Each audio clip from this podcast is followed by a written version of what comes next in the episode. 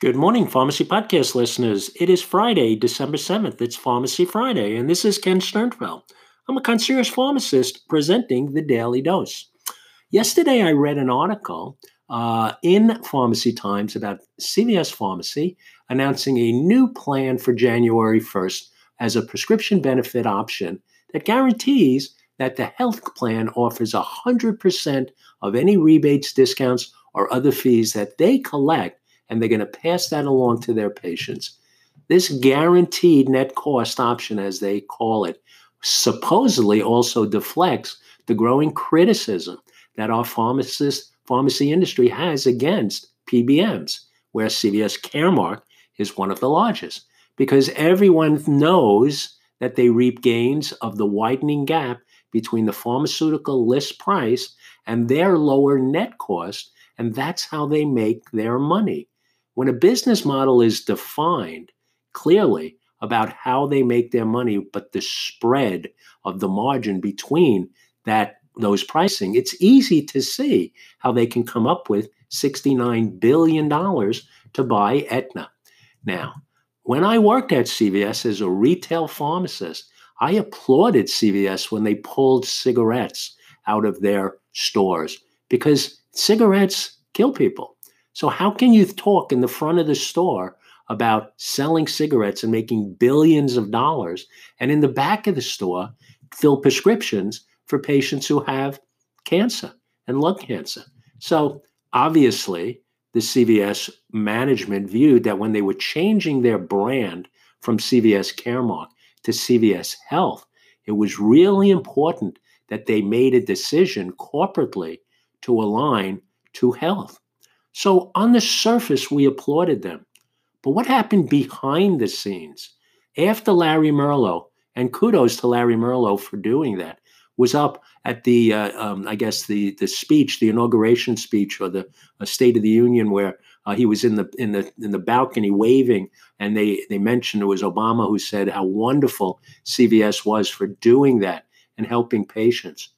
Was he doing it for the stakeholders, or was he doing it for the shareholders?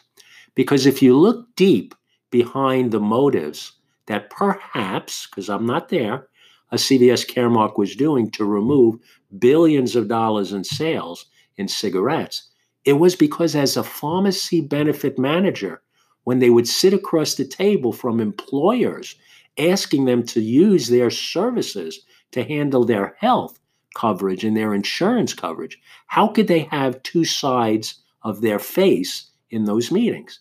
So they were doing it inherently for themselves to become a better pharmacy benefit manager, a bigger giant, a bigger monster to the pharmacy industry. So I applaud CVS Caremark for doing things that on the surface appear to help our patients because we work for the patients. Does CVS, does Express Script, does OptRx, do the pharmacy benefit managers work for the patients who are the stakeholders in the healthcare industry, or do they work for their stockholders?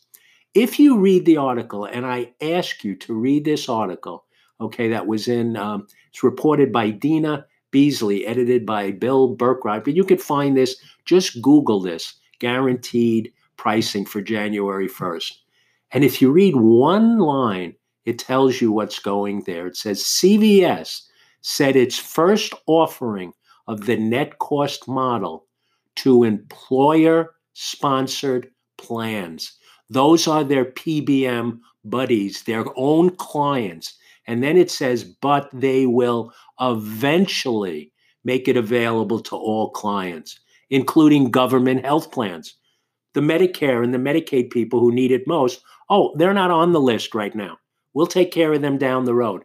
But first, we're going to take care of our employer sponsored plans that we as Caremark, a PBM, are more focused on than on the patient. It's just wrong because it's underhanded in their approach. They're not looking for the good of the patient before they're looking for the betterment of their bottom line.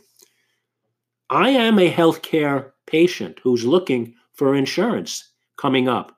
And when I called, because my plan raised their premium $200 and the deductible from 1700 to 4000 so if I have to pay out of pocket for prescriptions and for healthcare, I needed to know what my costs are. So I called the pharmacy benefit manager for my plan, who happens to be CVS Caremark. And I asked them, what is my price for prescription drugs on a formulary for 2019? Hold on. Go to the website. Here's the link. Well, wait a minute. I went. It says 2018. Well, it's December 7, 2018. So for the next, uh, you know, 23 days, you're telling me what I pay. What's going to happen January 2nd when I show up at my CVS pharmacy and see my favorite pharmacist and I give him a prescription? How much is that drug going to cost? Oh, I can't tell you that, Mr. Sternfeld. That list hasn't come out. So here we are, open enrollment for Medicare patients who need to make a decision on their health care plans for the rest of the year, which could keep them out of the donut hole and, and save their life. And it's December 7th, and the formulary for 2019 isn't available. It, you know, transparency, honesty, integrity. That's what we need in healthcare. This is Ken Sternfeld. It's Pharmacy Friday. I'm going to take care of patients today and not worry about what PBMs and other people who think about their shareholders before their stakeholders do. Have a wonderful weekend, and we will speak to you soon.